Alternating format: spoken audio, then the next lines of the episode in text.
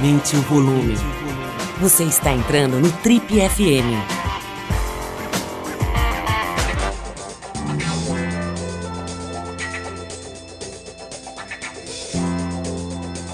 Bom, pessoal, eu sou o Paulo Lima e a gente começa agora o segundo episódio da nossa série especial de férias, com as melhores entrevistas do Trip FM feitas em 2023. Nesse preparando o 2024, quando a gente completa nada menos do que 40 anos no ar ininterruptos. Bom, hoje a gente vai mostrar para vocês o nosso papo com a Letícia Colim, atriz que acabou de receber o merecidíssimo prêmio de atriz do ano da TV Globo.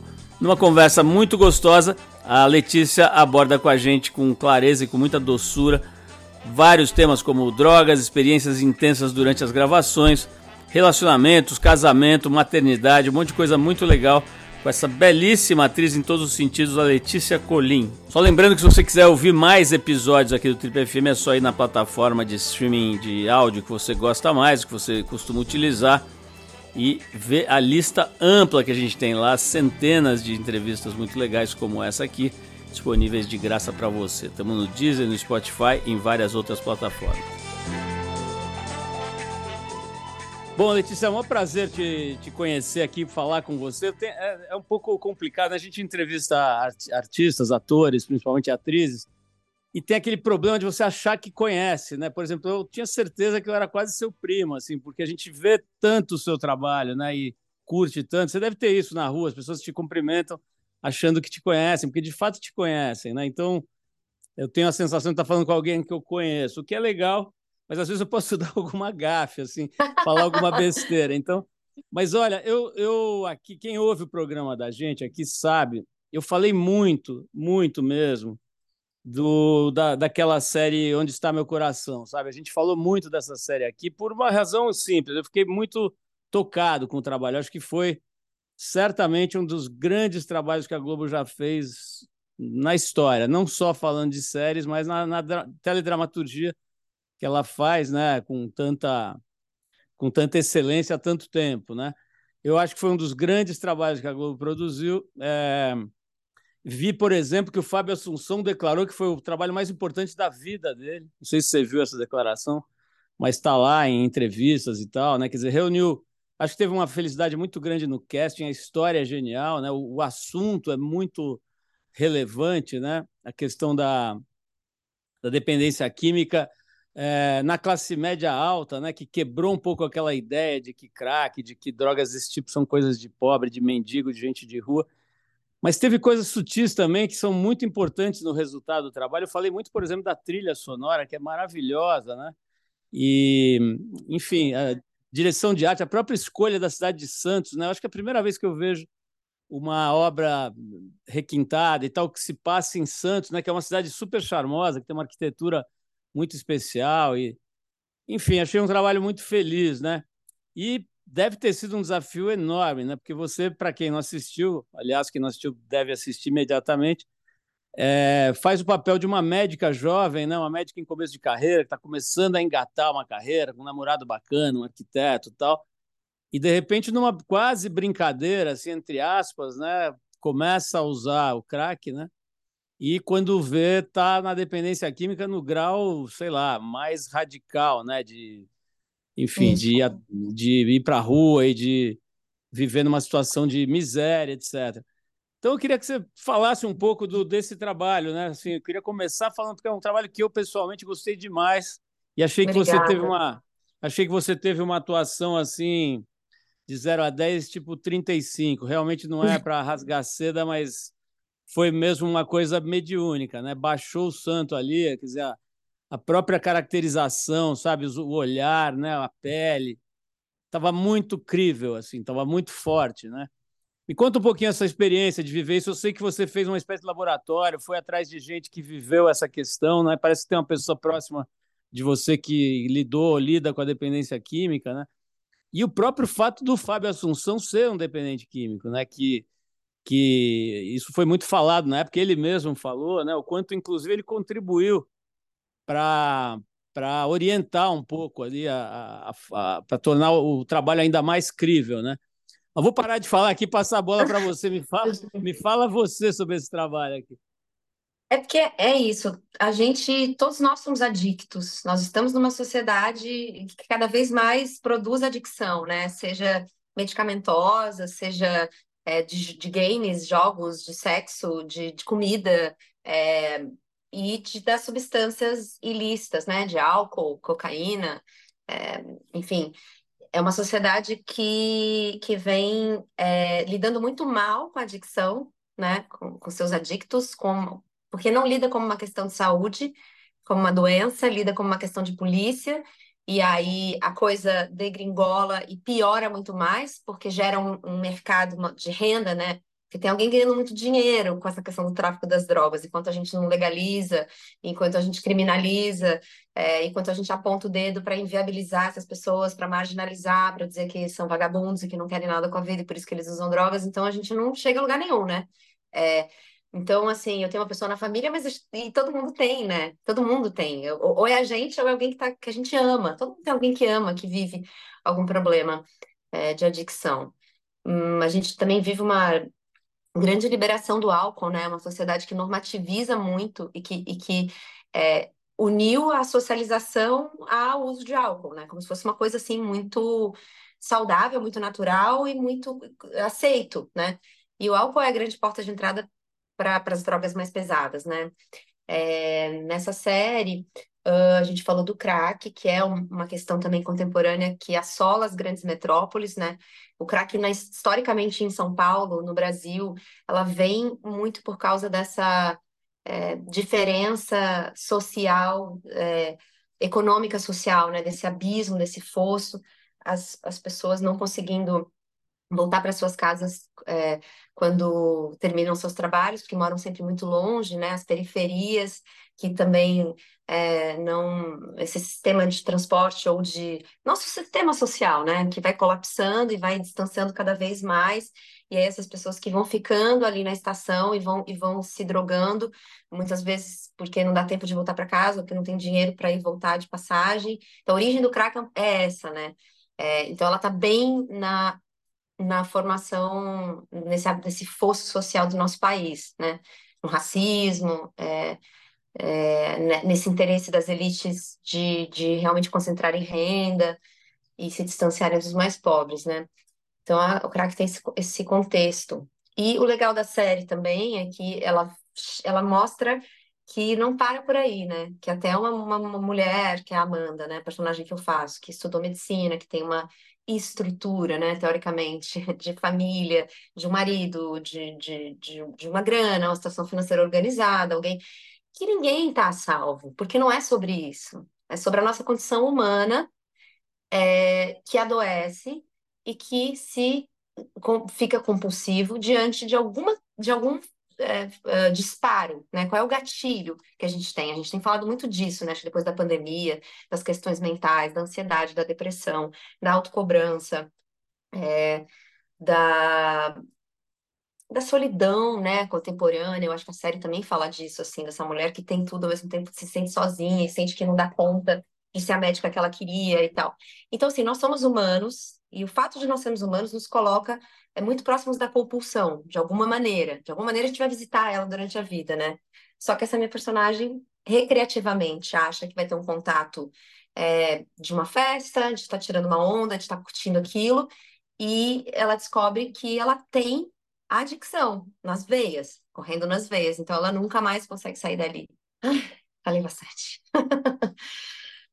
Mas é porque esse tema é tão importante, é tão urgente, né? E a gente, a gente foi muito felizes em, em termos conseguido contar essa história, porque eu acho que muita gente passou a falar sobre isso através da nossa série, através da Amanda, mostra, indicando a série para alguém.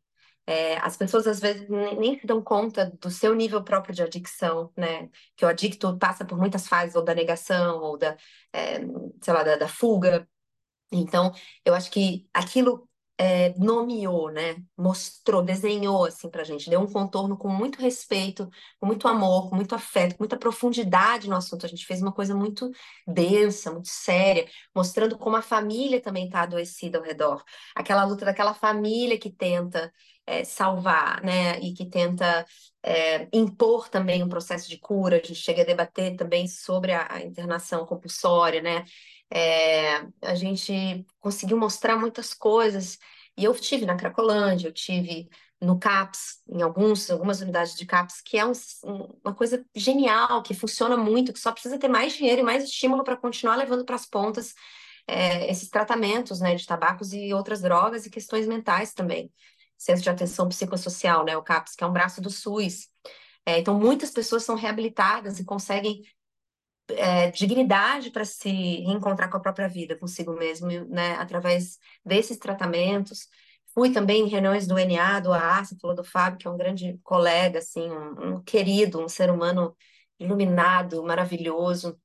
E foi com ele que eu fui é, numa reunião do AA, é, e foi, foi maravilhoso, assim, é um processo que eu acho que todo mundo deveria conhecer, assim, saber o que que é, saber do que se trata e a potência da cura numa roda de conversa, porque realmente é revolucionário, né?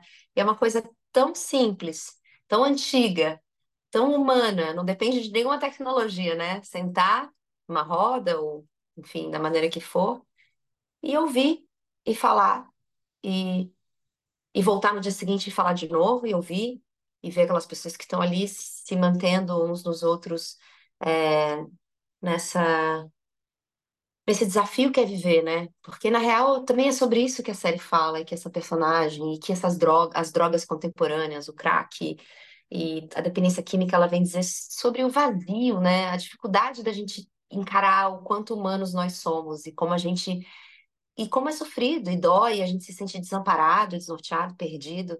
E o que que a gente faz com isso? Eu acho que a gente está falando muito pouco sobre isso, sabe? Por isso que tem tanta gente adoecida, porque a condição humana do desamparo é muito contundente, muito assustadora, é... e a gente está se anestesiando em relação a ela ao invés da gente estar compartilhando numa roda, como, por exemplo, se faz no AA, no NA.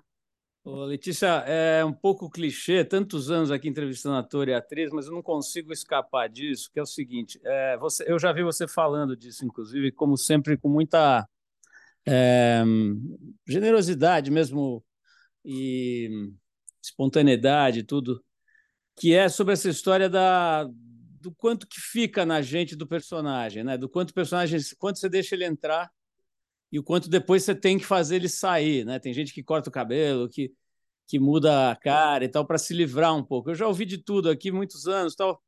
Aliás, eu, eu entrevistei recentemente a Mariana Lima que faz a sua mãe, né, na nessa série, que é uma gênia, né? Assim, uma pessoa talentosíssima. Uma das maiores atrizes e que a gente cada... tem, maravilhosa. Com certeza. E, e, e, ela tem lá o seu jeito de, de espantar lá os personagens. Mas você, naquela série, já faz um tempo, né? Eu não sei, deve fazer uns quatro anos essa série, mais ou menos, vocês filmaram, quatro ou cinco. Então já faz um tempo. Mas eu imagino que ele, você tenha que ter deixado entrar legal, né? Assim, viver mesmo essa dor, essa coisa, por mais que seja sua, seu ofício, como diz a Fernanda Montenegro, né? É, tem lá uma coisa que deve ser meio louca, assim, né? De você entrar e sair desse lugar aí de miséria mesmo, emocional, física e tudo. Né? Você fica até com uma aparência, claro que tem ali maquiagem e tal, mas uma aparência de, de alguém que está desesperado, doente, fraco. Conta esse lado, Letícia, é fácil lidar com isso? Depois de um tempo, você já faz isso desde criança, né? Torna mais fácil se livrar dessa, desse peso, assim? Eu acho sempre desafiador, mas uh, acho que a gente vai ganhando ferramentas novas, né, na nossa caixa de ferramenta emocional, assim, na vida, né?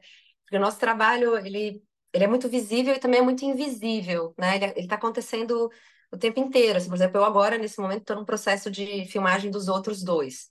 Já tem coisas rolando em mim, uma energia de fios e pensamentos e conexões que eu sinto que eu já tô, eu já tô imersa nesse naquela, naquele, naquela história daquele casamento, no trama daquela mulher que quer engravidar, que não consegue engravidar, é, dando alguns spoilers aí.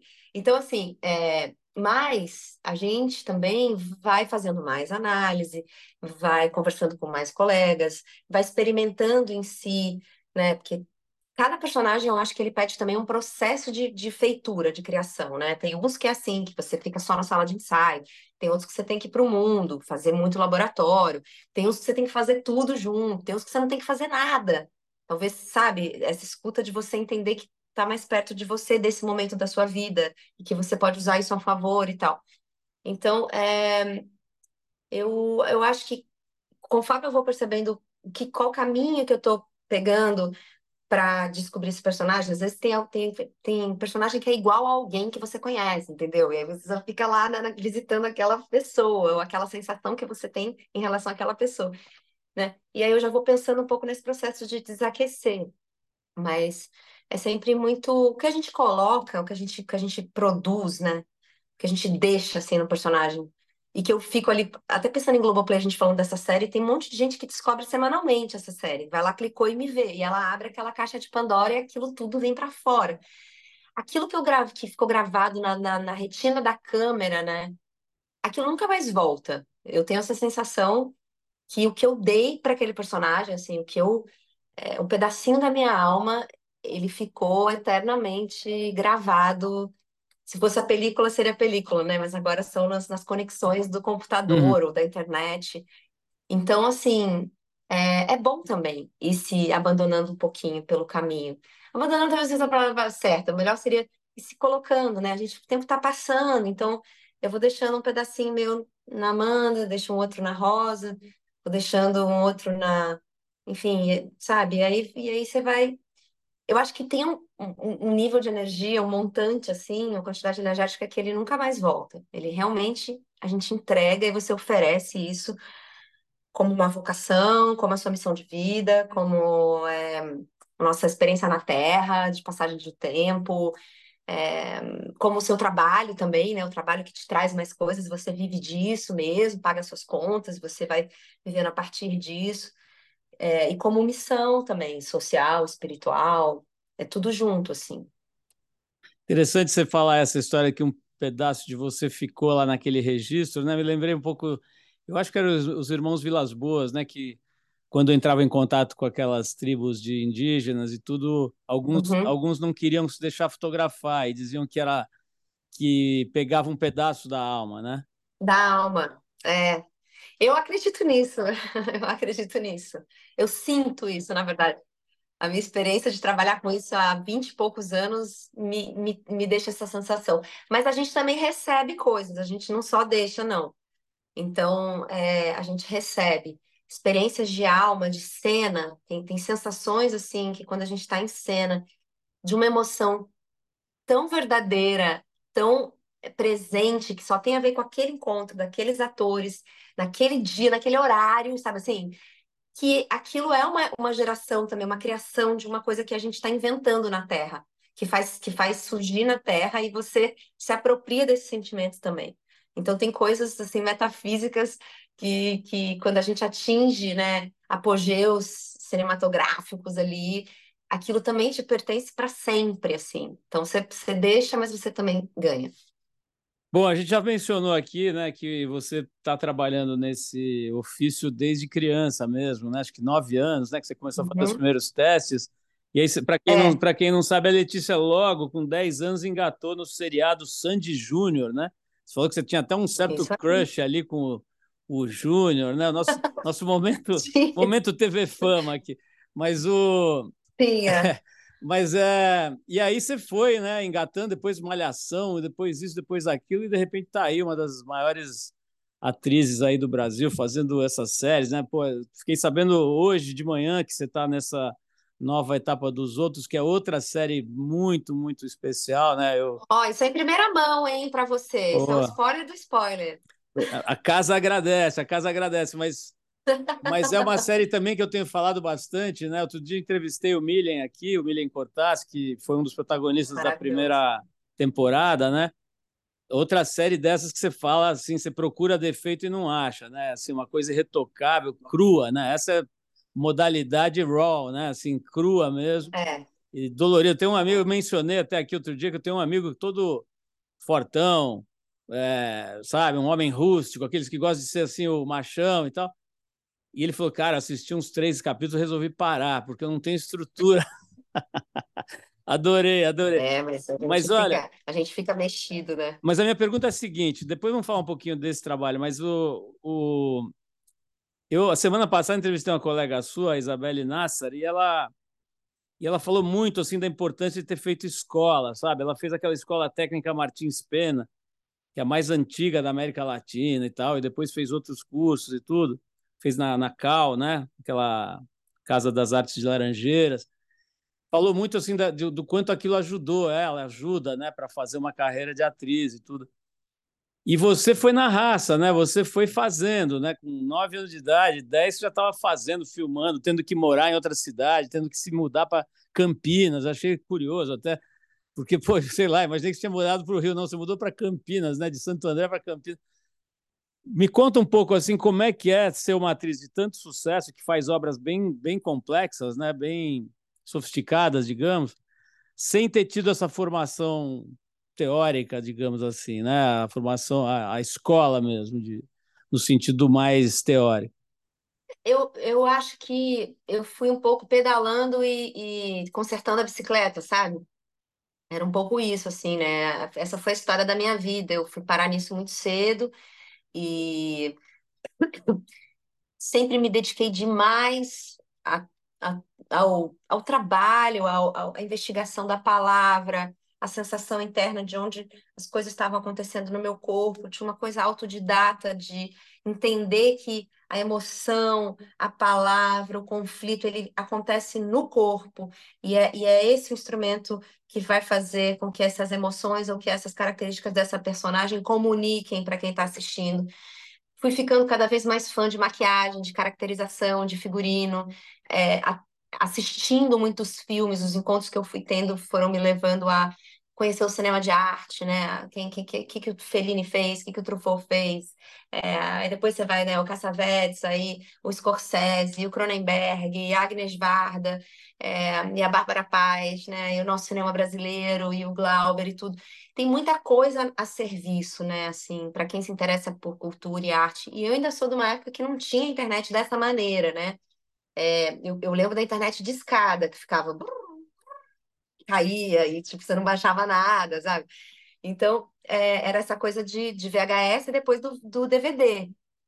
Então, a minha escola foi muito assim, ficar assistindo e aprendendo a ver e aprendendo a ouvir. Eu acho que um ator que sabe ouvir, assistir, e ver e olhar e ser olhado depois também é a terceira lição, aprender a ser olhado, né? Se deixar olhar, assim, se deixar ser penetrado pela câmera que vê né? Isso também é valioso para gente que, que trabalha com imagem e que porque o olho da câmera ele é um olho muito específico, né? Ele é um olho diferente do olho humano. Ele é um olho é, que, que, que, vê texturas e que, que vê um recorte. É, então, eu fui também aprendendo a, a, dialogar. Sempre tive muitos cadernos, sempre fazia muitas anotações, sempre ia ouvir alguém falar o nome de um livro ou de um filme e assistir, a ver sempre é, descobri cedo a magia dos documentários, né?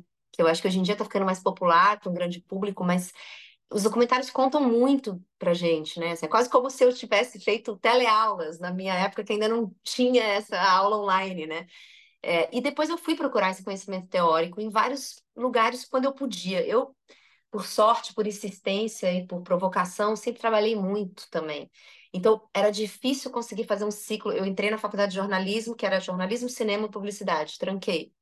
Porque eu estava fazendo na época uma novela e um musical e a faculdade. Então, não tinha como, sempre, sempre trabalhei demais, assim.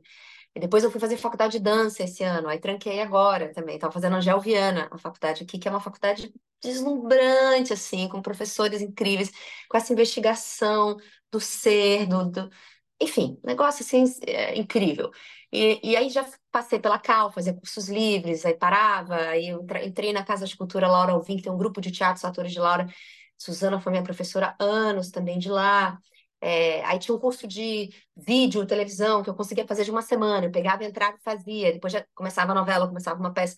Que é doido, porque eu trabalhei na, na Record, eu trabalhei na Bandeirantes, é, eu fiz teatro musical, e, e agora, nesses últimos anos, tenho conseguido fazer esses trabalhos de audiovisual muito contundentes, né? Porque é bom essa intensidade, também precisa criar alguma coisa para os outros. Não posso ficar só me debatendo em casa maluca com a minha intensidade. É bom que dá para colocar nesses personagens também. Letícia, é... tem uma coisa aqui que eu acho absolutamente incrível, né? Eu não tinha visto, eu sabia mais ou menos o que tinha acontecido, mas não tinha visto. E ontem eu fui ver. Ah. o, pro, o programa Bipolar, ah. no qual você, no qual você tem esse encontro muito louco, né, com o Michel, que depois se torna seu companheiro, aí seu marido, e vocês têm um filho, por sinal um fofo, né? Eu vi umas fotos dele agora uhum. também, o Uri. Mas assim, aquilo é um momento assim, muito, muito legal, né? Assim, eu não é. sei nem descrever, né, cara? É uma coisa que é meio um híbrido entre ficção e realidade.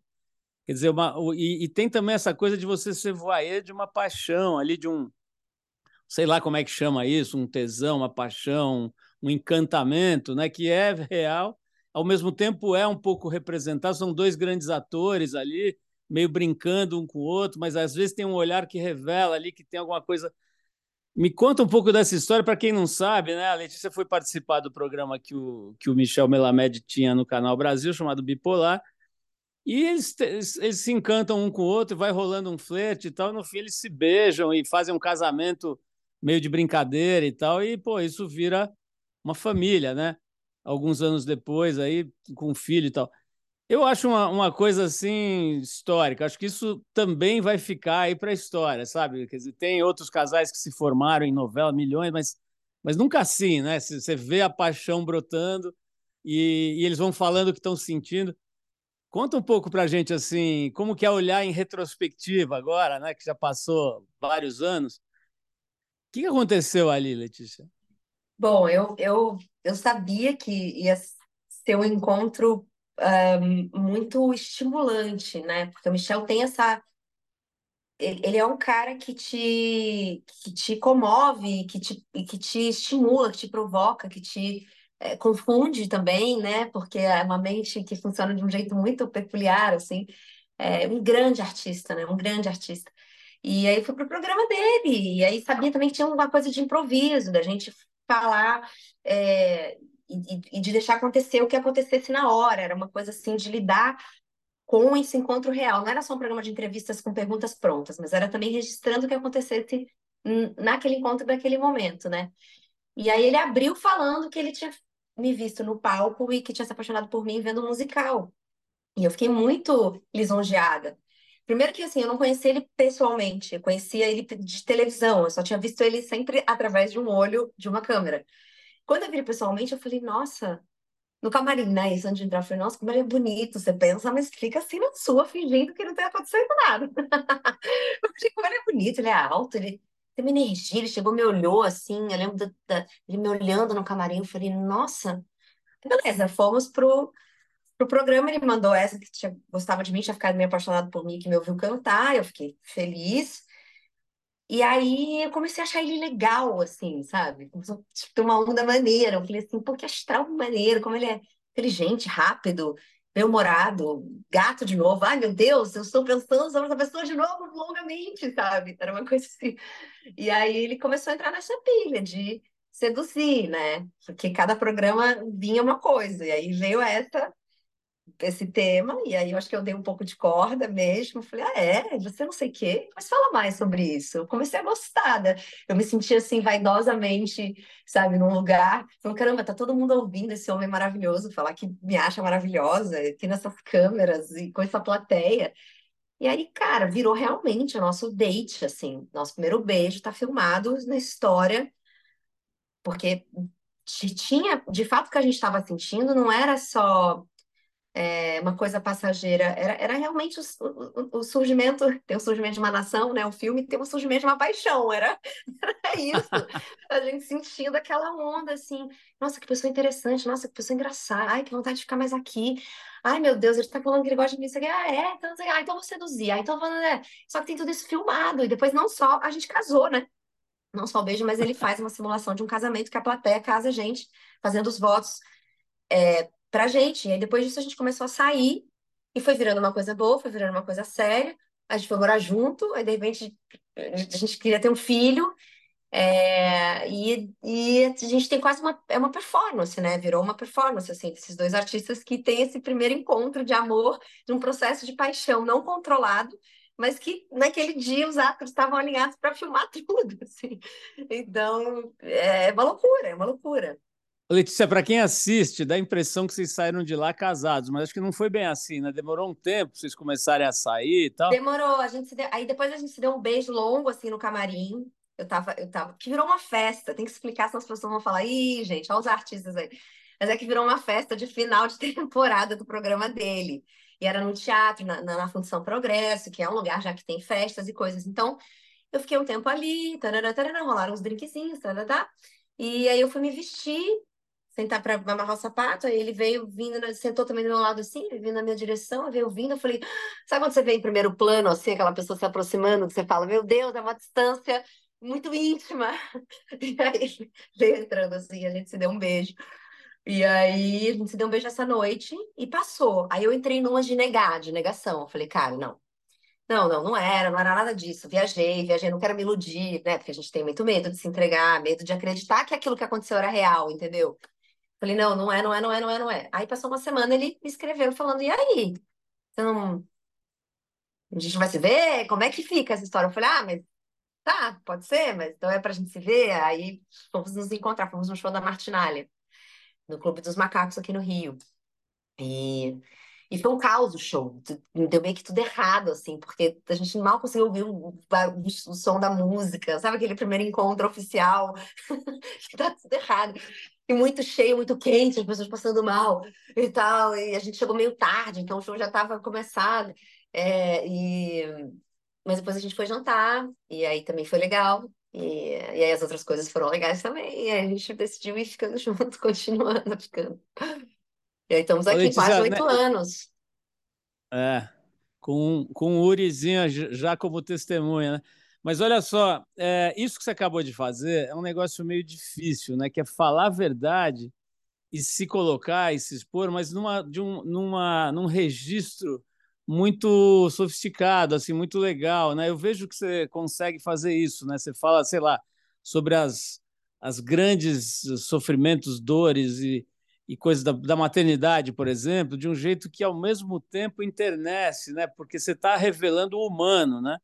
Acho que você é muito boa nisso, assim, de falar sobre o humano com tudo que tem de precário, com tudo que tem de maravilhoso junto, né? Será que foi o budismo que te ajudou a entender isso? Obrigada primeiro pelas palavras. E é bom quando alguém fala da gente, né, o que a gente é, porque a gente saber da gente é mais difícil. Alguém vem de fora, da distância, consegue dizer, né? É, eu acho que eu acho que isso me fez, na verdade, eu acho que eu ser assim me fez chegar mais perto do budismo, porque o budismo é, e a gente vai se afinando com as coisas que tem a ver com o que a gente pensa, o que, o que a gente quer desabrochar, né? Assim, tem uma atração, assim, né? De, eu acho que a gente atrai mais coisas parecidas do que coisas distintas, isso é o que eu acho. É, porque o budismo, as quatro verdades da vida, elas são dadas de cara. Então, você chega na, numa reunião budista ou numa organização, eles já te falam, esse budismo do Nichiren Daishonin, tá? Vou só abrir um parênteses, porque budismo pode ser, pode ser muitas linhas, né? Então, para a gente passar essa informação para as pessoas. Mas esse de Nichiren Daishonin é isso. Então, que seria nascer, crescer, adoecer e morrer, né? Então, é, é muito... Eu acho muito honesto, né? Uma religião que te, que te, que te lembra, na verdade, isso da condição humana que esse é o ciclo da vida. Não existe uma experiência de vida sem adoecimento, não existe uma experiência de vida sem o crescimento e com isso a velhice, a transição do tempo. E não existe uma experiência de vida que não contém a morte. Isso é justo. Isso aqui a gente está tão combinados, né? É que a gente fica querendo esconder e, e, e, a gente lida muito mal com isso, né? Nós ocidentais. Então, o Oriente já tem isso mais dado, sim. É, então, isso me encantou imensamente no budismo, essa beleza dessa, dessa verdade. É, e a verdade em si, ela já tem afeto, mas verdade sem amor é crueldade, né? Então, você tem razão, a gente tem que sempre colocar uma coisa mais doce, porque senão fica duro demais, né, a vida. É porque eu acho que eu sou muito sensível, assim, muito. Já tive depressão algumas vezes e faço análise há muito tempo, e eu sou uma pessoa muito, assim, é, eu sinto, percebo, sei lá, eu, eu, pelo menos essa é a minha pira sobre mim mesma, né?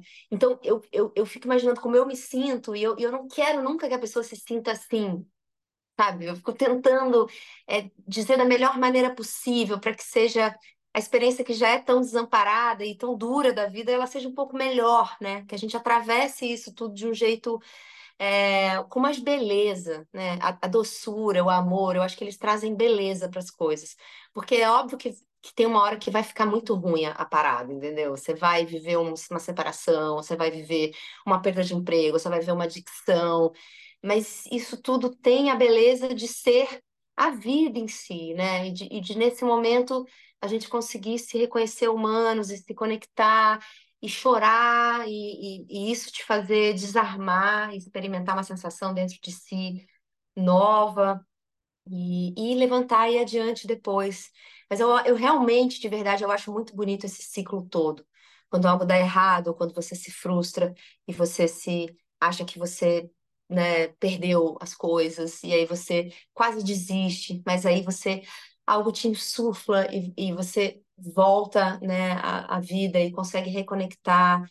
É, e essa coisa cíclica, mas eu acho que não é só cíclica, que cíclico é muito dolorido, espiral, né? Espiralada, porque aí você gira, mas você sai um pouco na frente em outro lugar. Então, é, o budismo tem muito disso mesmo, e é muito contemporâneo, é muito real. Ele, por exemplo, o budismo tem uma das máximas que fala assim: é, desejos mundanos nos levam à iluminação. Eu acho isso genial também, porque você ficar achando que é só você ser muito, tá no etéreo, né, ou tá no idealizado, e é isso que vai te fazer se iluminar, ou no isolamento, ou na só no bem, na pureza, nessa coisa assim, isso é uma falácia, né? Eu quero ver você viver sendo humano e sentir momentos que você fala: caramba, eu tive impulso de uma raiva que eu queria matar aquela pessoa, eu não matei. Eu falei, eu me segurei, eu tive uma palavra melhor para dizer, eu fiquei na minha. Isso, isso é sublime, né? Isso é experiência do sagrado na vida cotidiana, na treta, no dia a dia, no trânsito, no caos, na falta de grana, né? Tipo, isso é que é muito legal. Letícia, você me fez lembrar uma entrevista, eu não, nem lembro se era entrevista ou se eu estava conversando mesmo com ele, com o Ivaldo Bertazzo, não sei se você conhece, um grande coreógrafo, Sim. artista, um cara que formou uma geração de bailarinos, de pessoas que têm um conhecimento, consciência corporal muito elevada, né? um estudioso do sistema esquelético do, do ser humano, blá, blá, blá. E ele, para fazer as pesquisas dele, ia todo ano para a Índia. Assim, uma... quando eu conversei com ele, tinha ido, sei lá, 36 vezes para a Índia, sabe? Era um negócio muito diferente, né? E aí eu meio brincando assim, falei, ô Ivaldo, você encontrou a iluminação indo 43 vezes para a Índia? Ele virou para mim e falou assim, na Índia, não, mas eu sempre passava em Paris na volta e lá era uma loucura. É isso, é isso, muito bom. Letícia, é, é, falando em iluminação, né? Na verdade, falando nessa coisa da, da, da, vida real, né, que você trouxe agora, que o budismo já te dá de largada, né? Você chega lá e já te dá uma ficha, ó, a parada é essa aqui, né? O resto é bobagem. É, a mídia não, não vai muito por essa cartilha, né? Na verdade, ainda é uma coisa, está mudando como tudo e tal, mas ainda é uma coisa de projetar uma perfeição, de uma coisa idealizada, principalmente a, a mídia mais convencional, digamos, né? E aí, eu fazendo uma pesquisa aqui, eu achei a seguinte pérola aqui. Letícia Colim e Michel Melamed revelam o segredo do sucesso do relacionamento. Ah.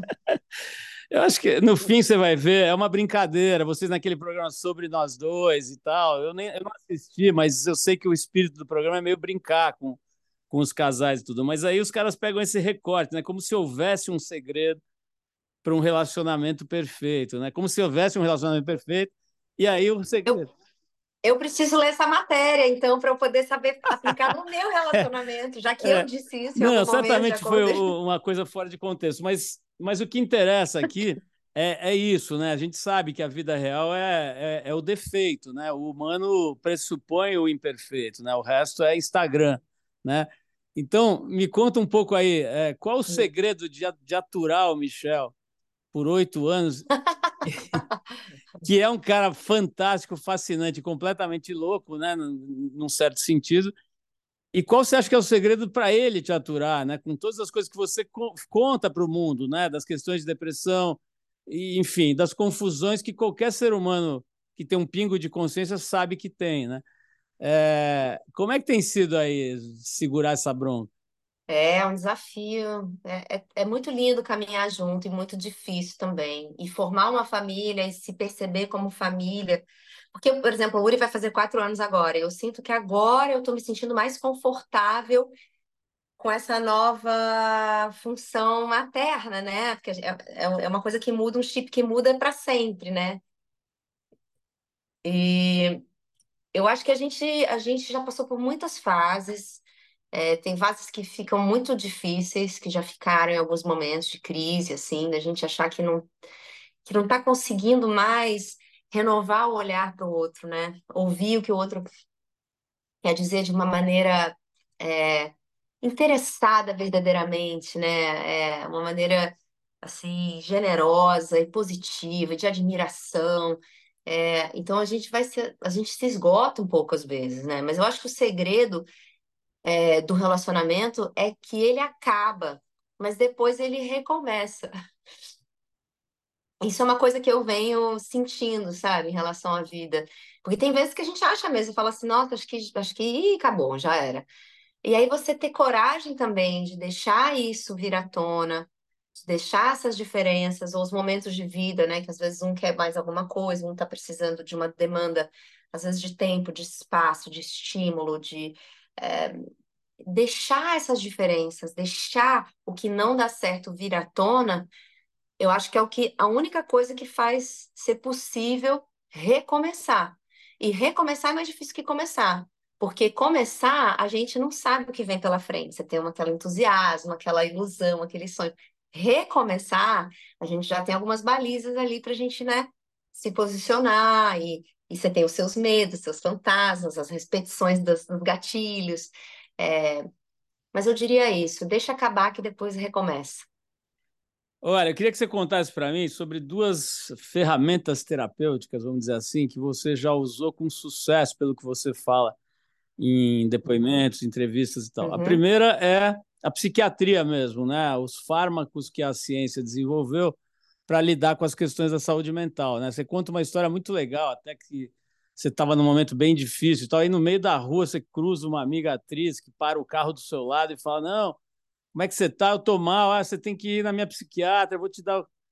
E ela te acompanha e te fez um bem enorme, pelo que você relata. Essa atriz, o nome dela é a Laila Zaid, maravilhosa. Ela que me levou para a doutora Ilana, Ilana Abramoff, que é minha psiquiatra até hoje. Legal a gente, a gente dá os nomes, né? É. Importante. E aí, você falou que a medicação te ajudou muito, né? Eu queria que você falasse, porque tem um tabu gigante ainda, né? Por incrível que pareça, de que psiquiatria é para louco, para gente que está babando, sabe, jogado na sarjeta e tal, que, e que é um equívoco, né? E a outra ferramenta que eu acho muito interessante, porque também é rodeada de tabus e de coisa, é a, a massagem tântrica, né? Você falou sobre isso também, que isso te ajudou bastante, então é um outro caminho, né? Você pode con contar um pouco como é que você é, enfim, se, se envolveu? Como é que você usou essas ferramentas? É, a psiquiatria é um, um ambiente médico é, que salva vidas. Porque se a gente adoece emocionalmente, por exemplo, um estado de melancolia por tempo demasiado, ele começa a ser uma coisa perigosa. E isso vai desencadeando disfunções em outras partes do corpo que a gente está mais acostumado a identificar como doença, né? Porque quando você fala, já tô com problema no fígado, aí você sabe onde é que é o órgão, você vê, você vai ter um exame de imagem que vai dizer onde é que está aquilo ali, e é como se aquilo legitimasse que você precisasse de um tratamento, de uma medicação, de uma conduta diferenciada, de uma dieta especial, de um estilo de vida, de uma mudança de estilo de vida e tal. Mas quando a gente fala mental, é como se a gente não conseguisse ver, né, a coisa. É como se estivesse na cabeça, e na cabeça é louco, na cabeça é é, ninguém que ninguém abstrato, né? É, exatamente. Entra num lugar abstrato e num lugar muito é, que tem muito preconceito, né? Com quem é, é louco, é, com quem pensa diferente.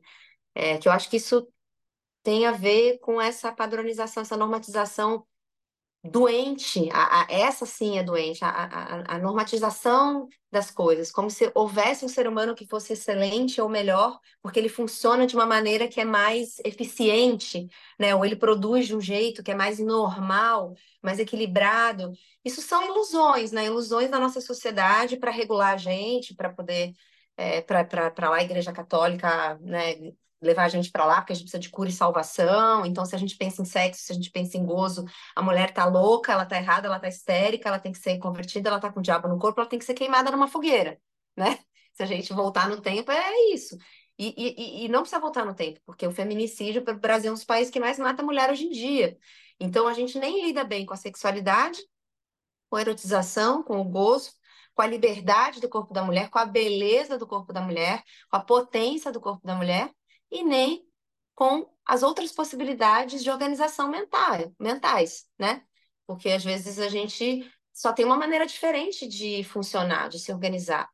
E as pessoas são sensíveis num mundo em que os tratores né, passam por cima da gente. A gente está tentando fazer uma, é, uma força-tarefa, a gente está vendo na guerra agora, literalmente, assim, né? Trazer essas palavras é até violento demais, porque a gente tem visto, né, isso acontecer, assim. É, então, assim, a diferença do pensamento, a sensibilidade é uma coisa muito temida, tanto que o homem não pode chorar, e eu, eu acho que não existe nada mais poderoso numa imagem de um homem chorando, sabe, do que uma imagem de um homem chorando, é, de um homem que está vivo, que está é, conectado com o que ele está sentindo, é, com o que ele está pensando, com o que ele está se desafiando a fazer, a propor. É, e as pessoas têm muito medo do sentimento, medo da sensação, medo do sexo, medo do, do orgasmo. É, então eu fui pensar, fui, fui na, na, no consultório psiquiátrico da doutora Ilana e vou hoje em dia a cada seis meses. Tem momentos em que as coisas ficam mais angustiantes, porque eu sempre tenho muita dificuldade de ficar sem trabalhar, sabe? Como eu trabalho há muito tempo, eu tenho essa tendência do, da produtividade, que eu acho que é uma coisa também que assola a todos nós, né? Se a gente fica de bobeira, eu sou aquela que fica culpada. Falo, sabe? Eu devia estar fazendo alguma coisa. Ah, eu devia estar lendo um livro, eu devia estar. Devia, devia, devia. E a gente não tem espaço desse ócio porque a gente não quer conhecer a nossa mente de verdade. Né? Porque a gente precisa ficar dando estímulos que sejam controlados ou já conhecidos, já mapeados pelo ser humano. É, e aí, então, quando eu fico um pouco mais sem trabalhar, mais em casa, assim, isso, isso me deprime um pouco. Eu acho que tem a ver com uma questão feminina, é, dessas mulheres que não queriam ficar em casa, sabe? Também. Eu acho que tem uma coisa ancestral que a gente é tomado por ela, né? E a gente negar isso é uma idiotice. É, porque a gente é visitado por dores antigas também, né? Então, às vezes eu também acho que parte dos conflitos que eu tenho, do desejo de mudança, de coisas são é, geracionais, ancestrais dessas mulheres que vieram uh, caminhando até aqui para a gente poder existir, ter o direito de falar, ter o direito de usar a roupa que quer, de usar calça, de comprar um vibrador, de usar um boné, é, de raspar ou não raspar o sovaco, né? De, de casar ou não casar, de ter filho, de, de, ser mãe, mas falar que não gosta de ser mãe, de tudo isso ter uma coisa maravilhosamente humana possível da gente dizer, né? É, e aí uh, eu fico, eu, eu tomo medicação até hoje, momentos em que eu, associo mais de uma medicação, eu não, né? Que a minha médica acha que é melhor fazer isso. Mas assim, voltando a falar de uma coisa importante que você falou, que não é só um estado de loucura, né? É um estado de, para mim, tem muito mais a ver com cansaço, essa tristeza que vem, que te cansa e que te dá um cansaço. E muita gente, às vezes, nem sabe que está com depressão, mas já não tem mais a energia vital de fazer as coisas, de ir para a vida, né? De levantar cedo, de com coragem. Não é que você é preguiçoso, não é isso. Às vezes é quimicamente alguma coisa que está alterada e não é só o remédio que resolve também. Isso é muito importante dizer. O processo de análise, de falar sobre isso, de pensar sobre isso, de cutucar aquela ferida que você gostaria de não é, chegar ali nunca mais. Mas a cura vem quando a gente fala sobre o que, que gerou esse sentimento, sobre quando aquilo começou, sobre. É, e, e, também uma coisa importante, fazer pequenas coisas, sabe? Que eu acho que às vezes a gente acha que existe uma solução mágica. O remédio não é uma solução mágica. Até para ele começar a fazer efeito, a maioria desses remédios demoram dois, três meses, que é um remédio que, vai sendo por é, aglutinamento, né? É, e aí é fazer pequenas coisas. Tipo assim, tá difícil para você tomar banho, escovar os dentes. Então, hoje seu objetivo vai ser esse. E tá bom, se você puder, né? Obviamente a gente vive numa sociedade que, enfim, a gente precisa ganhar dinheiro, a gente precisa responder ao mundo, a gente precisa. É... Mas eu acho que consigo mesmo, esse compromisso de ter pequenos objetivos, ele é muito saudável, sabe? Hoje eu vou lavar a louça. Cara, são coisas que dão uma alegria em quem tá deprimido, que você vai se sentindo assim muito é, desconectado dessas coisas cotidianas, porque as coisas cotidianas edificam a gente. Você levantar, você vai escovar o dente, você limpa o banheiro, você bota uma toalha para lavar, você lava o negócio da. Isso vai te dando uma empoderamento. Você fala, pô, tô aqui, tô vivo. Ih, tô conseguindo, ó, tô dando conta de mim mesmo. Que eu vejo que é a mesma coisa que meu filho sente também quando ele tá ganhando autonomia. Então, isso é um dado da gente, quando a gente é, é, é da infância, quando a gente vai se sentindo nessa autonomia de poder falar, tô dando conta de mim, tô bancando aqui esse momento, tô, tô ligado na vida.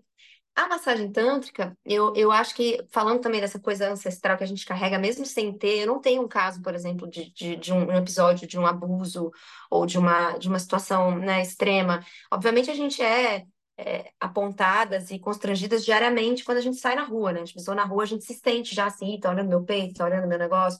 Ai, será que eu posso passar por aquela calçada, né? Essa tensão, esse corpo tenso, ele é algo que a, que a, mulher conhece muito, que a mulher aprende, que a mulher recebe essa herança genética, que ela desenvolve, que ela passa para frente, né? Então isso gera essa cadeia do, do machismo, do patriarcado e tal. É, então eu sentia também que alguma coisa em mim tinha isso muito forte, esse legado feminino. Eu fiz algumas personagens que tratavam desse tema, então eu me aproximei mais ainda nessas situações de violência contra o corpo da mulher. É, então, energeticamente, como a gente estava falando, está conectando o assunto todo, né? Precisava, de alguma maneira, também limpar um pouco essa, essa informação. É, e eu queria, porque como sou a Letícia, desse jeito que eu sou, com 33 anos, tal, tal, tal, é, tenho muito interesse pelo corpo e para saber o que, que o corpo pode trazer para gente. Da mesma maneira que você vai numa festa e você dança, e você fala, nossa, olha esse gesto, que gostoso que é dançar assim. Aí eu tinha essa curiosidade dessa investigação física mesmo, né? Porque tem uma coisa muito da máscara, que eu também fico estudando, que às vezes é um movimento de boca, se você sorrir assim, ou se você sorrir assim, você já está contando uma coisa diferente desse personagem. Então, eu sou essa, eu sou essa um, paleontóloga das, das, das, musculaturas e, sabe, eu vou ali, tipo, cavando e pensando, ah, achei um outro negócio aqui que se eu virar um pouquinho de lado assim, já dá uma cara que parece não sei o quê. E com isso eu faço com o corpo todo. Meus braços, com as minhas mãos, e por que não fazer com né, órgão sexual, órgão do prazer? E também descobrir, investigar o que ele tem é, para me dizer, né? O que ela tem para me dizer, melhor dizendo.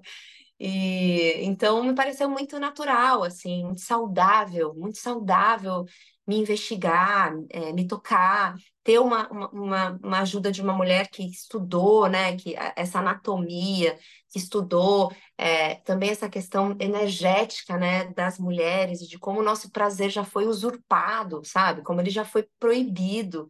Não é justo. A gente não, não tem que se conformar com isso, a gente não tem que se contentar. Eu quero mais, sabe? E aí é isso, eu fiz algumas sessões, eu até tenho vontade de fazer junto hoje em dia, com o Michel também, a gente fala de fazer, porque também o corpo do, do homem, né? Como. Eu acho que tudo são ferramentas, né? Ferramentas para a gente se autoconhecer, para a gente ser mais feliz, viver com mais saúde, com mais liberdade, sabe? Então eu sou super a favor, assim, psiquiatria e massagem tântrica, pode dizer que eu recomendei. Ô, Letícia, para a gente terminando, você voltar para a sua família aí, o, eu fico com a impressão que, quer dizer, uma coisa meio óbvia, você inclusive já tive falando sobre isso também, né, que é o amadurecimento que a, é, esse ofício é, oferece, né? Quer dizer, você está lá desde os nove anos vivendo experiências que não são corriqueiras, né? Desde mudar para uma outra cidade só com a sua mãe até pô, contracenar com artistas famosos na época, com a Sandy e o Júnior, com não sei quem lá na, na Malhação. Aliás, você fazia uma surfista, né, Malhação, e vindo de Santo André. Mas assim. Gente, você imagina uma pessoa como eu sou, bronzeadíssima. Eu tinha um sotaque que eu falava assim, eu não tô entendendo. Eu tinha que fazer uma carioca surfista, porque eu já passei nessa vida. Você com esse, com esse quase uma Fernanda Keller, né? Chegando lá. Mas, o, mas olha, é, tem, um lado, tem algum lado ruim, quer dizer, não é muita informação também. Será que. Como é que será que você seria você tivesse seguido, por exemplo, o lado dos seus pais, né? uma coisa de professor, de educação física, um contato com o corpo, com crianças, uma coisa supostamente né? mais tranquila, assim, menos informação, menos. Será que não, não é muita coisa para uma criaturinha só? Eu já me perguntei muito isso. eu já, eu já, cara, eu já desisti tantas vezes de ser atriz, é que ninguém fica sabendo, né? Mas internamente eu já desisti muitas vezes. E eu até já falava, falava com amigos, a minha analista sabe. Falava, não, agora eu vou estudar é, que eu queria fazer era fisioterapia. Vou cuidar das pessoas, eu vou, sabe, alinhar. Eu achava sempre isso maravilhoso, assim, porque quando eu faço uma sessão, eu me sinto tão bem que eu falo, eu queria poder fazer isso pelas pessoas. Então, eu vou estudar fisioterapia. Vou fisioterapia, vou consertar a pessoa que teve um trauma, uma lesão. Aí passava um tempo, me chamava um personagem, aí eu largava um pouco o, o, tinha um papelzinho da faculdade que eu tinha pegado as informações para fazer, falava, daqui a pouco eu faço, eu vou fazer mais esse papel, daqui a pouco eu decido. E aí a vida também, né, vai nos ajudando e, e, a gente tem um pouco de destino, um pouco de bênção, um pouco de maldição, né? Porque é uma profissão muito intensa e eu acho que nada é só bom, como você está dizendo, nada é só iluminado. Pelo contrário, eu tenho que me, me investigar e me cutucar e entrar dentro das minhas dores, das minhas sombras o tempo inteiro para que o trabalho seja verdadeiro, porque se não for assim doidinho para mim, a pessoa não se emociona, sabe? Então, mas eu adoro isso, eu acho que essa é a minha missão. É, eu fico imaginando também como é que seria se eu morasse em São Carlos e que cidade meus pais e tivesse né, uma família lá. Eu acho que eu seria feliz, porque eu sou criativa e sou é, intensa. Mas eu acho que pensando bem, assim, fazer 34 anos, filho de quatro, Rio de Janeiro, nosso país, o que tem acontecido com a cultura, né? Como as pessoas têm enxergado. É, eu acho que eles precisavam dessa soldada aqui nesse momento agora para preencher esse lugar e levar é, esse pensamento crítico, a emoção, essa reconexão com o nosso lado humano, é, a nossa provocação cultural de existir como seres pensantes e que formamos uma nação incrível, extraordinária que é o Brasil, que precisa se enxergar cada vez mais como, né, como um povo potente, mas que tem o racismo, que tem o abismo social, a diferença de classes e como que a gente vai resolver esse problema, né? E esse trabalho me traz tudo isso, além de eu poder dar umas pintas maravilhosas, usar uma maquiagem que é uma coisa que eu amo, botar uns looks tudo e me divertir com isso, brincando de boneca comigo mesma, é, falando umas coisas na cara das pessoas, conhecendo sobre poesia, conhecendo sobre cinema, é, pensando no nosso país, indo nas locações, entrando na casa das pessoas, recebendo esse afeto de quem me abraça na rua, de quem fala assim comigo de um jeito que eu sei que a gente se conectou, né, online ali naquele momento. Então, eu sou muito grata, muito grata. Bom, Letícia, já que a gente está falando dessa coisa das dores e delícias de ser atriz, né? Vou evocar aqui o que seria, sei lá, se, se a atuação, as artes cênicas fossem o jiu-jitsu, ele seria o Hélio Grace, talvez, da, das artes cênicas, que é o Antônio Abujanra, né? Você deve é, certamente conhecer toda a obra dele e tal. E ele tinha um programa de televisão muito legal, Provocações, né? É, e que ele terminava com uma pergunta, assim, olhando aquele, aquela cara dele, aquela orelha de um metro de comprimento, e aquele olho. Aquela sobrancelha cheia de pelos. É, uma sobrancelha que dava para pentear topete, assim. E aí ele olhava e fazia aquela pergunta, né? O que é a vida? E eu dou uma mudada, às vezes eu faço a pergunta, eu dou uma mudada. Então, eu vou fazer uma pergunta de, de, é, de Abujanra aqui para você, tá? Letícia Colim, o que é felicidade? Maravilhoso. Esse, esse silêncio é muito bom. Muito bom. A, a, a resposta foi piorando na minha cabeça. Ela estava de um jeito, e depois ela foi ficando muito complexa. Perfeito. Porque eu pensei assim: é, felicidade é se sentir bem cinco minutos. Eu acho que isso, para mim, hoje, sabe? Ter cinco minutos que você fala, nossa, não pensei em nada, não aconteceu nada de, de muito grave com ninguém, não estou machucada, não estou ansioso, não estou deprimido, não estou muito feliz, não estou com muita pressa, não estou com muito desejo, estou bem. Cinco minutinhos, bem. Eu acho que é isso. Excelente. Bom, Letícia, obrigado. Eu queria só que você falasse um pouquinho, já, você já falou, né? Aliás, já nos deu informações em primeira mão, mas como a gente é muito fã dessa, eu né, sou muito fã dessa série Os Outros e estou bem afim de ver a segunda temporada, já ouvi falar, o Millen mesmo, o Millen mesmo falou aqui com a gente. Aliás, pô, é, não vou dizer que ele ficou triste, porque não, é, não foi isso, mas ele falou assim quanto ele adorou fazer a primeira, eu acho que ele adoraria estar na segunda, só que ele morreu, né? Pois o é. personagem é. dele morreu. Mas, enfim, é, o que, que você pode contar desse trabalho que certamente vai, vai ser forte, né? Vai ser bem legal. Você pode contar um pouquinho? Já tá, você já falou que vocês já estão gravando, né? Sim, para mim é uma honra estar nos outros e, e, e para mim assim é um pânico também, porque eu fico pensando todo dia eu acordo e falo, Deus, não me deixe estragar essa série que é uma das séries que eu mais amei assistir. Porque eu assisti de espectadora, apaixonada. Eu tive realmente uma experiência dramatúrgica assistindo aquela, aquele negócio, com aqueles atores, com aquela história, com aquele cenário da Barra da Tijuca, daqueles condomínios do Rio de Janeiro, que eu conheço muito. Foi um negócio muito contundente para mim, sabe? Sabe quando você vê um negócio que você fica tocado? Eu, eu ficava tirando foto, frame, eu sei as falas, eu fiquei muito fã do negócio. Aí, de repente, eu caí de paraquedas para fazer a série é muito difícil você, você fazer uma coisa que você gosta tanto, né? Porque a gente mitifica, né, a coisa também, assim. Apesar de eu ser da indústria, eu faço isso, mas eu falo, meu Deus! Então, é, eu, tô, eu tô com essa sensação. A diretora é a mesma diretora da série que você tanto gosta, que nós falamos bastante aqui, que é Onde Está Meu Coração. Então, assim, esse reencontro dessa parceria eu acho que vai ser bem poderoso. Acho não, já, já tenho sentido no set. Porque eu e a Luísa, a Luísa Lima, a gente tem uma a gente tem uma parada, entendeu? Uma química, assim, de, de, de criador e criatura e das duas juntas e, e, a gente faz um rolê acontecer ali que tem uma magia. É, então eu fico muito feliz de, de quatro anos depois estar tá reencontrando a diretora de Onde Está Meu Coração. Eu agora já mãe, imagina, mil coisas aconteceram, pandemia, né? E o Lucas Paraíso é um cara que eu acompanho também há muito tempo, que escreveu Sob Pressão e várias outras obras geniais. Ele é genial, ele é um autor genial, eu queria muito trabalhar com ele. Então eu estou falando o texto desse cara também, que é um dos caras mais interessantes dessa geração, assim.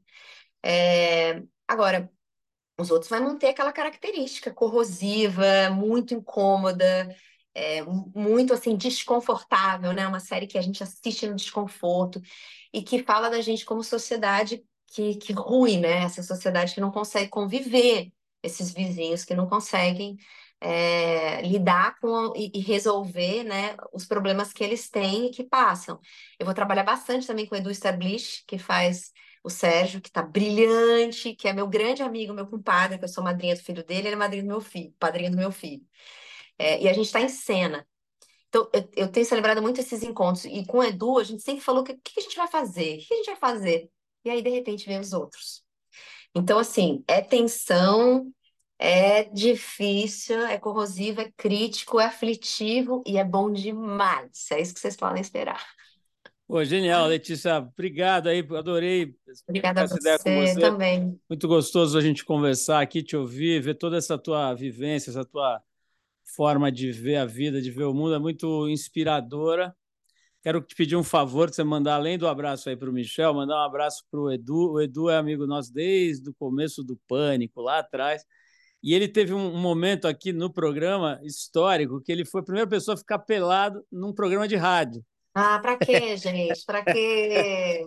quando, quando a gente não tinha câmera. Então ele fez questão de ficar pelado e a gente tem uma foto que registra esse momento histórico.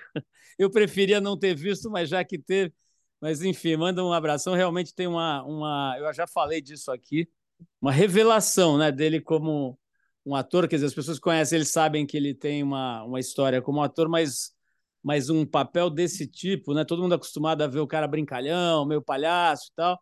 Fred Mercury prateado, né? E de repente vem essa coisa de um, de um mau caráter, de um canalha ali, bem feito, né? Muito bacana. Letícia, então, olha, um beijão para você, obrigado. Obrigada a você. Muito legal. Muito prazeroso também para mim pensar e sentir também que você me, me entende, me enxerga e levar isso para mais gente também, essa nossa trocação de ideia. E vou, vou entregar o um beijo para os dois meninos, Michel e Edu, pode deixar. É isso, pessoal. A gente vai encerrando aqui o Trip FM de férias com os melhores episódios de 2023, essa série que a gente faz todo verão aqui para dar uma descansada, para recarregar as baterias e para preparar novas conversas inéditas nesse ano de 2024, e olha, no qual a gente completa tempo, nada menos né, que 40 vale anos, tanto no é, Spotify é, como em outros, é, é, outras plataformas de streaming de áudio. Os mais de 10 anos de conversas que a gente tem registradas lá com as personalidades mais interessantes do esporte, das artes cênicas, da ciência, da comédia, do jornalismo, da comunicação, do mundo empresarial. Muita gente legal lá para quando você puder dar uma checada no cardápio. Vai lá que vale a pena. Um abração e até breve. Em fevereiro a gente volta com mais entrevistas inéditas por aqui. Abraço!